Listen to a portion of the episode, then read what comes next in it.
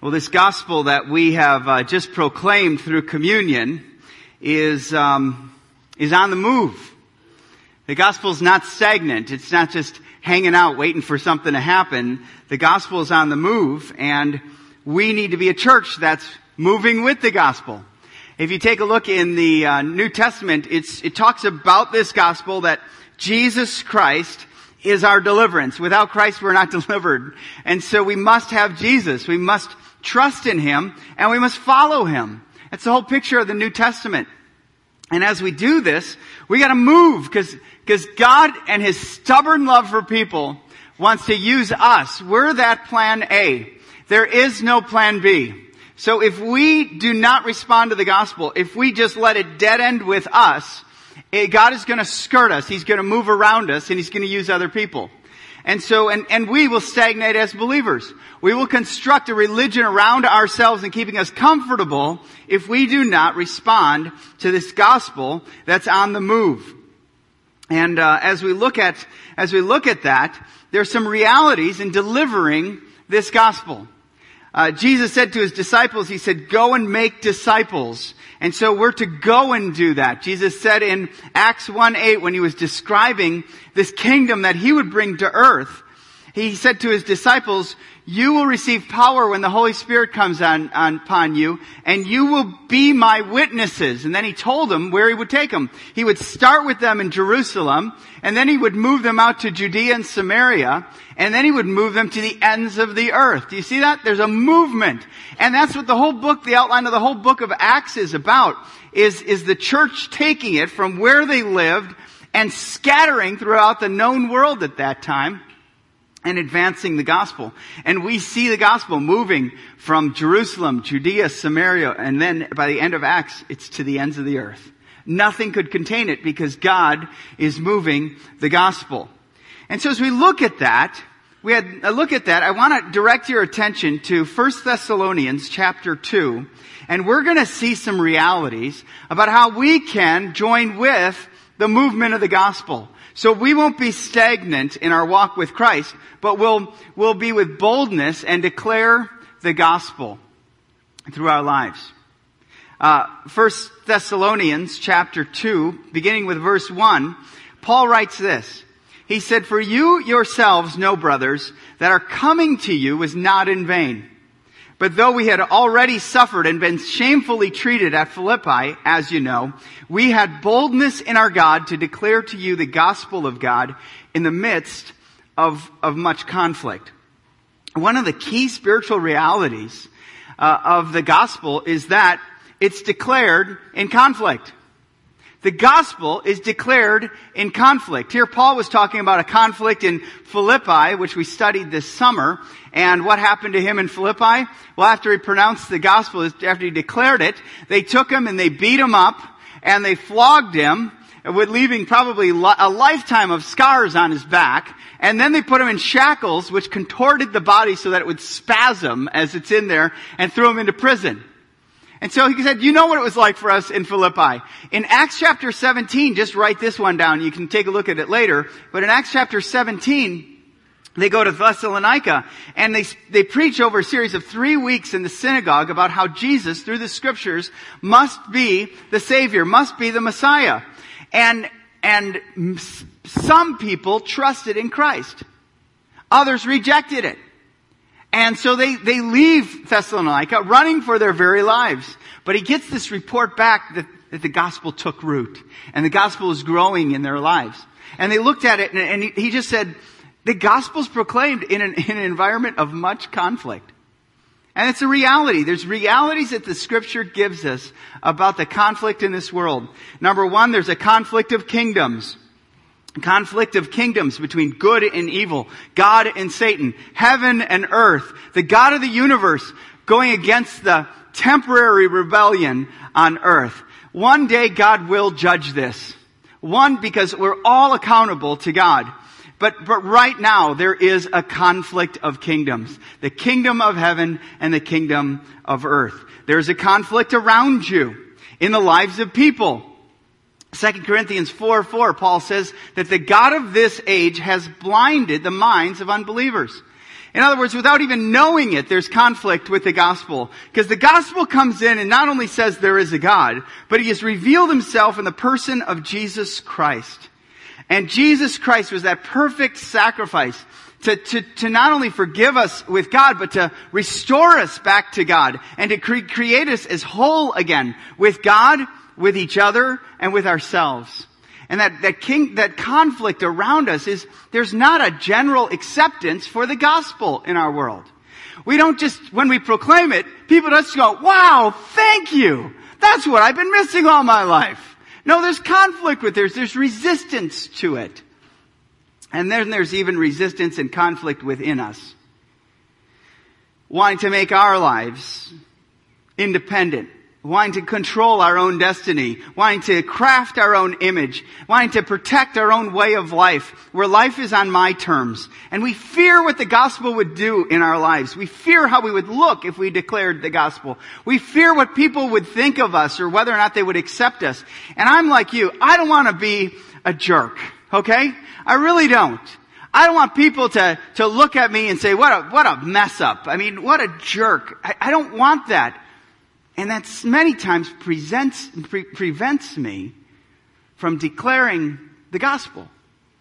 Because I don't want people to reject me. And that's a conflict within us. And we've got to, like Paul says, we've got to have courage when we declare the gospel. It's, he said, we had boldness in our God to declare to you the gospel of Christ. There needs to be that courage where we can be bold. Not jerks, but where we can be bold in a humble, loving, caring way. Until Jesus returns, there will be conflict. John 16:33, Jesus said this, "In the world you will have tribulation." Another word for conflict. You will have people going against you. But take heart. I have overcome the world. Let's keep reading. Gospel is declared in conflict, conflict, but, but let's let's take a look at this. It says in verse 3, it says, For our appeal does not spring from error or impurity or any attempt to deceive. But just as we have been approved by God to be entrusted with the gospel, so we speak, not to please man, but to please God who tests our heart. For we never came with words of flattery, as you know, nor with a pretext for greed. God is our witness. Nor did we seek glory from people, whether from you or from others, though we could have made demands as apostles of Christ. What, what, um, what Paul is talking about here is, is about the gospel being defended. It's not only declared, but it's defended. How is it defended? Through integrity. In other words, our lives help defend the gospel. How we live. These were people when they intersected with God, their lives didn't stay the same. Their lives changed. They were transformed so that your life can be a platform for the declaration of the gospel. Paul said we didn't do this with an arrogance or with a superiority or with pride or selfish gain, but through integrity. Look at some of the key words he says. Not from error or impurity or deception, not to please men, but to please God. Not with flattery or with greed or in trying to make money off of the proclamation of the gospel, but more so to, to, to keep it pure, to keep it genuine, to keep the gospel authentic in our lives by being the people that God calls us to be.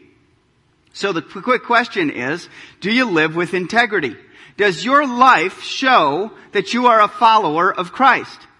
If someone were to form a theology after at what they observe in your life of what a Christian is, what would their theology look like? Would it be false teaching? Or would it be the truth? See, that's a question. We cannot expect to represent the gospel in our lives if our lives aren't reflecting the power of the gospel in our own lives. Now, Paul kind of charts out, how is this defended? What does, what are the goals of integrity here? He said, first of all, we need to be pleasing the Lord. Our lives need to reflect more of Jesus and less of ourselves. We speak not to please man, he says, but to please God who tests our heart. What he's saying is we can fool each other, can't we? But we can't fool God. How you live with God needs to be how you live out in the world. You can't fool him. So he sees, he sees the inside of your life and he sees the outside of your life. Those need to be a holistic pattern of integrity in your life and in my life. And then the other one is living authentically. We need to live authentically to others, genuine people. And again, we cannot expect to speak and act in a godless, godless way and then have a platform to preach Christ. We need to be people who are the same on the inside as we are on the out. And so we need to just step back for a moment and ask that question. Is, is my life promoting the truth and honesty of Jesus Christ? Is my life consumed with temporal things or eternal things? Is my life show the priority of God in my time and my priorities? Is my language representing Christ? And, and then when we realize, are we whole? Are we, do we, are we people of integrity? There that fluid pattern? Well, if not, we need to just repent from that and say, Lord, I don't want to be like that. I want to start a new day. I want my life to represent the gospel. I believe in the gospel. My life needs to follow the gospel because we trust in the way of Christ for us, not just the Visa card from grace, you know, where we just keep charging our sin, you know. It's paid for. It's paid for. It's paid for. No, no big deal. I can live however I want. No, our lives need to authenticate the gospel. We need to take a step back. If it's words, we need to stop it. If it's actions, we need to stop and, and just start a new day with humility and authenticity. I'm reading a book called Integrity by Henry Cloud, and in it he details not just being faithful to your wife if you're married and, and being an honest worker at, at work, but what's your relational integrity? He calls it a wake. That as, you know, you're a boat and you're going through life and you look back at your wake, what does it look like for people to intersect with your wake? What kind of wake have you led relationally in this world? And, and I think that's been, that's been transformational for me because it's caused me to really look at how our, how am I loving people? How am I being, how am I using integrity in my relationships with how I treat people? How I sometimes compr- compromise my behavior just because I don't want to upset someone or, you know, have conflict in my life. Do I have integrity with that?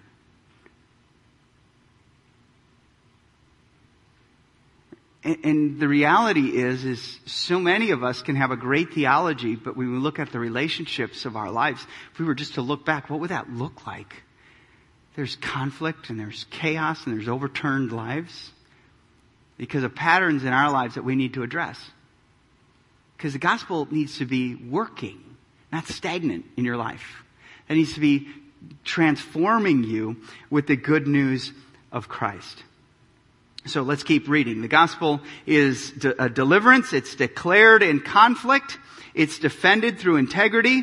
And let's keep reading. Verse 7 says, But we were gentle among you, like a nursing mother taking care of her own children. So, being affectionately desirous of you, we were ready to share with you not only the gospel of God, but also our lives, our own selves, because you had become very dear to us. I love this. In the NIV, if you have it, it said, we loved you so much that we not only shared the gospel of God with you, but our lives as well. I love that. What, is, what does it saying? He's saying that the gospel is not just, not, not just um, defended through integrity, but it's distinguished by love. It's distinguished by love. They were all changed because of the love of God that came through Christ. They shared it because it was motivated by love. It moved through them. The gospel is on the move. Like I mentioned earlier, you will not and you cannot stop it. Governments have tried to, kingdoms are in conflict, but the gospel will move forward because the gospel is a picture of God's stubborn love for people. And if we want to be involved, great. God will empower us through the power of the Holy Spirit. If we want to stay back and build life around us as Christians, just making life comfortable, then God will skirt us and He will move away from us. We're assured of His presence when we're distinguishing the gospel by the love of God. And look at how it's defined by the love of God. He says, we were gentle among you. We were gentle among you like a mother, a nursing mother taking care of her own children. boy, that, that's something of gentleness. Um, if you're a mother right now and your child is still nursing, you know what I'm talking about. That child is close. You're looking at that child and you're counting the fingers and you're counting the toes and you're saying, wow, what a gift from God. You're gentle with this child. In the same, same way Paul said, when we came to you, we weren't arrogant. We weren't, we weren't, um, you know, harsh with you. We were gentle with you. Uh, do you treat people with gentleness?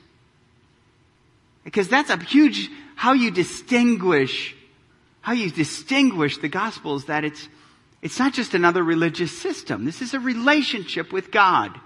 And God, God is far more gent- gentler with us than, than we deserve. How are we with people? Sometimes we can be so harsh with the gospel. Scriptures call us, call us to be gentle. And then there's another word of commitment here. Because he talks about a motherly love. This is a family relationship that's based on a commitment, a lifelong commitment with people. So many Christians that, that have the gift of evangelism even will go, hey, here's the gospel, take it or burn, you know? And the person says, well man, I guess I'll burn then. And they go, okay, I'm out of here. And they don't have that commitment. They don't have that commitment with people. God's crafted people in our lives who are there. And, and we cannot love them whether or not they trust Christ. We have to love them no matter what. As we're gentle, as we make a commitment. Paul said we, we're like a, he was like a mother caring for her own children. We really re- realize that the people are a gift from God. People are crafted in the image of God. You do not save people, and you should not judge people.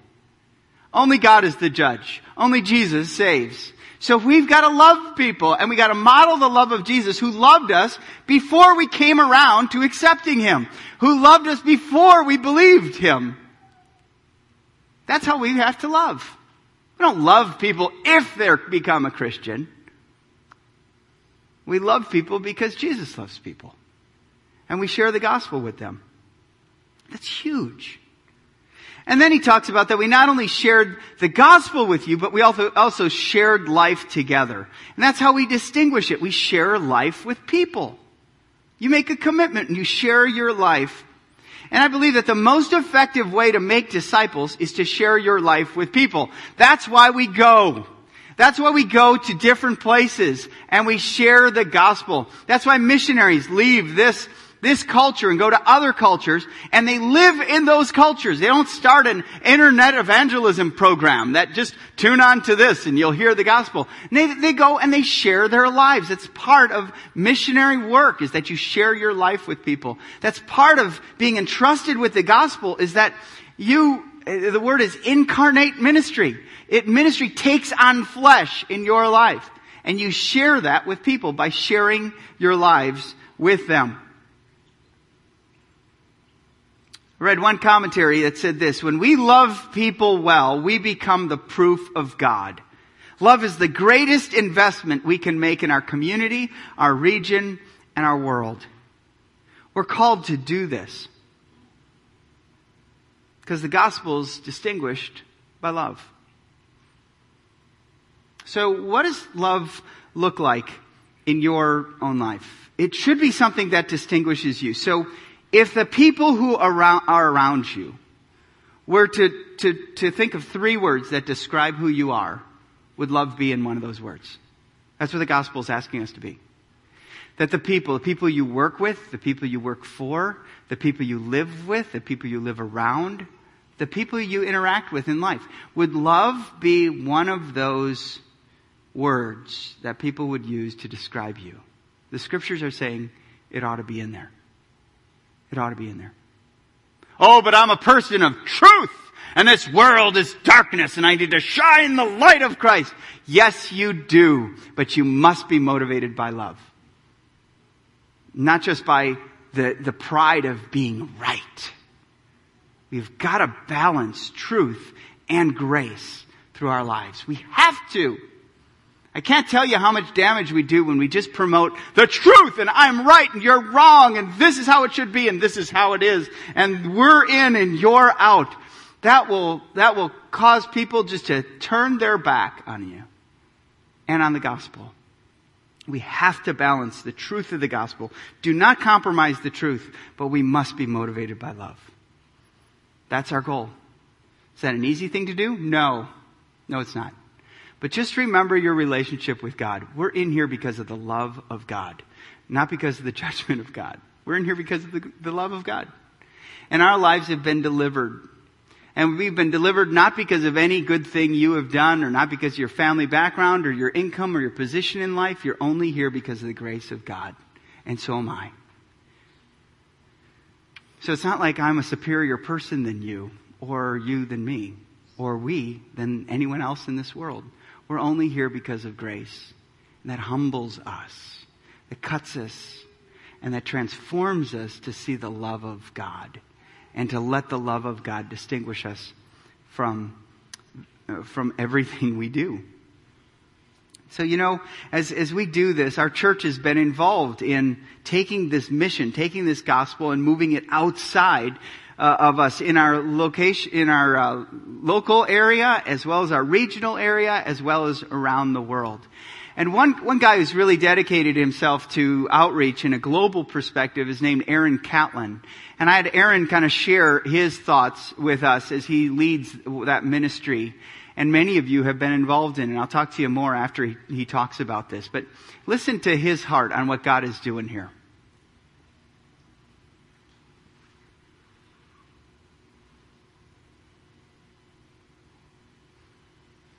My name is Aaron Catlin. I've been involved at FBC for about eight years. Um, I became passionate about missions. Uh, specifically, I think going from a point of just attending church to being passionate about the mission of, of God. Um, from really from I think reading the Bible, from teaching that I heard, I realized what God's mission for the world is. His, his mission to redeem um, is no different whether it happens in North Africa, North Topeka, or your neighbor that's north across the cul-de-sac. And so that's something that um, I read the Bible, looked at it through God's plan throughout the entire Bible from Genesis to Revelation, um, something that really struck home with me. I think um, a key part of that transformation that He did in my in my heart and my life um, came from just my realization that uh, I may have even just internally mostly complained about the church isn't doing this or the church isn't doing that or I think the church ought to do this. And as I sort of ruminated over that and, and, discussed it and prayed about it, God was really clear with me and said, um, whenever you say the church should do this or the church should do that, you need to put your name in there, Aaron. That Aaron, you can do those things. You need to be passionate about those things. And so that's um, something that's been really, really um, integral in my life is the thought of I am the church and we are the church. The church is not a building. The church is not um, even just this this group of people, but it's a, it's a collective of individuals and, and, and their response to God. And so as we look at that, that, that's been hugely transformational in my life is when I think about, when I think about the church, if I think about my part in that body of Christ, because the church is the body. What I see God doing um, through missions here at FBC is uh, giving us the opportunity to transform, transform lives, both within our church and um, all over the world and that's exciting. We get to partner with God um, in what He is doing around the world, and that is to transform people, to bring redemption to um, every tribe, tongue, and nation. He's talked about throughout the Bible from the time we, we fell in Genesis until Revelation, the, the entire story about God continually redeeming a fallen and broken people. And we're no different um, than the Israelites when they were taking laps around the mountain. And when we look at what he's doing now, he has said, I am going to redeem this people. I will bring a huge uh, multitude of worshipers of, of, every skin color, language. Um, the gospel goes beyond any of those barriers that, that we put up between us as humans. Um, we look at it at FBC, that is to extend our vision, extend our um, our view of God and of the gospel. And I think that's what's exciting about what we do. That's what I see now. We get a bigger view of God. We get a bigger view of His plan. And as we align ourselves with what His heart is, we get to participate in what he's going to do. He is going to be victorious. He is going to be glorified.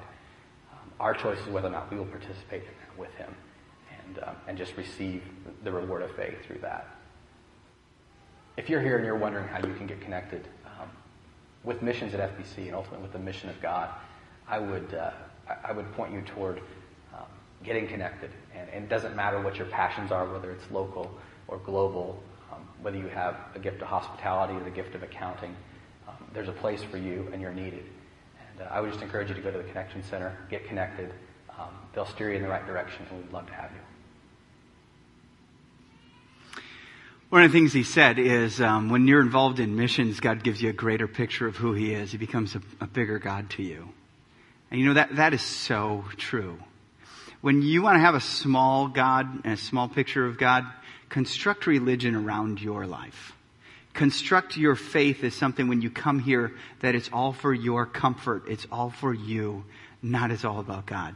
But when I get involved in the mission of God through the sharing of the gospel, advancing the gospel, I get a bigger picture and I see more people. My life intersects with more people that I can, that I can realize God loves them and I want to share this with them and I love them. And when you share life with them and your life is, is uh, integral and you're showing them Christ by how you live, God just shows you a greater picture of who he is because you're following him and you're being brought into an environment where you're seeing his power in the lives of people. So big God is big mission. Your mission will determine how big God is. If my mission is just about me, there won't be room for God. My mission is all about him. Limitless. You see the eternal God, unlimited by space and time, when we jump into his plan for the ages in, in promoting the gospel. So I'm going to call you to upgrade. You can expect me to call you and to challenge you to follow the scriptures and to join in on the heart of God through mission. You can expect me to expect great things from you because we get, us pastors, get what we expect. And if I don't expect much, if this is just a church that we're going to come in, sit down, shut up, pay up, and leave, then that's what we're going to get. No, you are a gift from God. And if the gospel has invaded your life, you have the opportunity to allow the gospel to just beam out of your lives. Each one of you have that opportunity to do it. So I'm going to call you to that God ordained calling. You're all in the ministry. So, believe. Believe, if you're here and this is the first time you've heard the gospel, it's the first time you realize it's not in what you do, it's not in religious performance that gets you in, it's only the grace of God. Believe, trust, turn to Christ, turn away from your sin, trust in Christ alone, in His work, and trust in His way for your life. You can do that by faith, by simply saying, I believe. I believe that Jesus truly is the only one who can deliver me. He's perfectly loved me completely forgiven me, and finally and fully defeated the power of sin and, of, and death in my life. I trust in Christ. And believe Believe that once you've believed, believe that God is using you. You are His plan A. There is no plan B. Believe that the greatest thing you can do is advance the gospel with your life. God has invested you wherever you're at. If you're a school teacher, if you're a garbage collector, if you're a public employee, if you're a, a business owner, if you have a practice, legal or, or, uh, or uh, medicine practice, Folks, God has invested you. You are His plan A in that environment. Believe that. And believe that your number one role is to reflect the gospel in life. Secondly, be available. If you look at the number one word in the New Testament of people who trusted in the work of Christ, what their key value was throughout actually the whole Bible, let's not just limit it to the New Testament, is these were people who were just available. They weren't people of high intellect, high wealth, high uh, position in life. There are people who humbled themselves to God's plan and said, I'm available. I'm available wherever, whenever. That is the single most important value of our church. When we have been available to God, God has just blessed our lives. It's not a five step plan. It's just, I'm available. I'm available to be used. And that's the greatest place for a Christ follower to be, is available and aware. And I would just encourage you, I'm available and I'm looking around me. Now, you're going to have an opportunity as you're available just to look and say yes to God at that next thing He's going to show you to do. And when you're available, like after the service, if you're available for a global trip, whether it's to living water and, and, and, building a freshwater well for people who don't have fresh water in a third world country, or whether it's going to Trash Mountain to help build a school there for children. I'm just amazed at what God has done through that one ministry at Trash Mountain. Do, do you realize a year ago they had 100 kids in that school and they were about to fold? And due to the partnership with us and uh, with Fellowship Bible and Topeka Bible Church, there are now over 300 kids in one year in that school. 300 kids that you've adopted along with the, along with uh, Topeka Bible Church 300 kids who are getting two meals a day, their education, and Christ. And today, this is a great moment to talk about this because today they're launching a church at that school. And we've hired a pastor to, to start that church in and, and plant a church so that the parents can be reached of these children in that area. And it's a very, very poor area where people can't drive. They walk to this school. And, and I talked with Brett Durbin and he's down there this morning and it's happening just as I'm speaking right now. This is happening in one year because we were available. By the way, Brett has asked us to pray for a, little girl named Christy. I'd like you to put her on your prayer list. Brett talked about her. He won, uh, she won his heart and, and she's HIV positive and she lives in this environment and she's developed an infection and she's in the hospital right now. He's asked us as a church to commit and I told him I would, I would tell our congregation, pray for Christy that, that God would heal her through this. But so many things happened when we're available. I want to encourage you to be available to love and share the gospel. After the service, if you are open to a global trip, I want you to come up here and talk to someone who's going to be up here and write your name down. Love Topeka's next week. That's how you can be available one morning a, a, a month. And, and then we do ShareFest, and ShareFest is on October 15th. Write that date down. Don't, don't miss it because I can't tell you how many walls have broken down when we have just loved our community by doing a landscape overhaul for 501 schools. I mean, this is un- unbelievable when we're available. And then finally, upgrade and be intentional. I want you to look for this in your, in your program. Look for this card and it says intentional on it. I know it's a play on words, forgive me, but that's how I remember it. Intentional. And it has a list, 1 through 10. I want you to think of 10 people you have in your life who you are not sure of whether or not they trust in Christ. I want you to write their names down. And if you have, don't have 10 people in your life who you're not sure, then you're too, you're, you're too holed up. We, we need to open up. There need to be people in our lives we need to love more people than just those who believe like we do. We've got to love people Jesus loves. And we are that plan.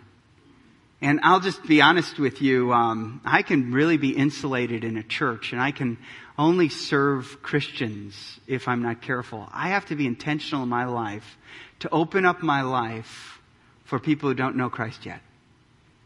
And I need to be available. I need to be available to them. There's three actions right next to each of their names. Number one, I'll initiate a friendship. If you don't know, if they know Christ and you don't know them yet, I mean, or, or don't know their names yet, get to know them. Form, form a, a caring relationship with people. Share your story. Be open to sharing your story about how you met Christ. Invite them to join you here at fellowship. That's a great opportunity. The easiest one is for you to invite them to come and just go, hey, what did you think? It's amazing how many spiritual conversations come out of, hey, what did you think? And then just be used of the Lord. If they go, hey, I'm not interested in what you're interested in. I just don't believe in Christ. I'm an atheist or whatever. Just say, okay, okay. I'm, I'm still gonna love you. I'm still gonna be your friend.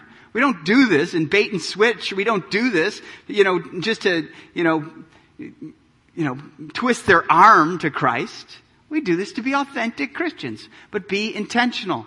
I found out that if I'm not intentional, I'm not aware and I'm not available. Be intentional. Write those names down, then take it and put it in your Bible and pray for it I've listed that verse, 1 Thessalonians 2 8, that said, We loved you so much that we were delighted to share with you not only the gospel of God, but our lives as well, because you've become so dear to us.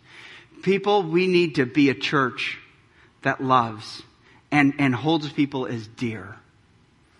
So that even if they don't believe in Christ, okay, they know you love them. Even if they say, forget it, I'm out but I know he loves me. I know, he, I know she cares for me. We need to be that kind of people. That's the New Testament church. That's the church we're called on. Write those names down, pray, and be open and available. Folks, this is how the kingdom of God grows. This is how healthy growth in our lives happen. This is how healthy churches grow. But it's not about building a bigger church. It's about giving the greatest gift that's ever been given to us back to other people. And that's how the gospel moves. How many of you had the gospel shared with you by someone? You should all raise your hands if you trust in Christ. We all had, so that's what God does. We need to do that with others. We need to share that. Plan A, you are the plan. Plan B, there is no plan B. God will skirt us if we neglect this. We need to be in because the gospel is on the move. Let's get moving with it. Let's pray. Heavenly Father, I want to thank you so much for your word. And in your word, we see a God who is active, not dead, who is, who is uh, changing and transforming people, not distant and away, who's in relationships, who's distinguished by love, who's, who's not letting the conflict of this world, the conflict around us, the conflict within us to prevent the gospel from moving, but people who've been moved by the Spirit of God to share the good news. May we be that church. May we be those people who are the church. For it's in the name of Jesus I pray. Amen.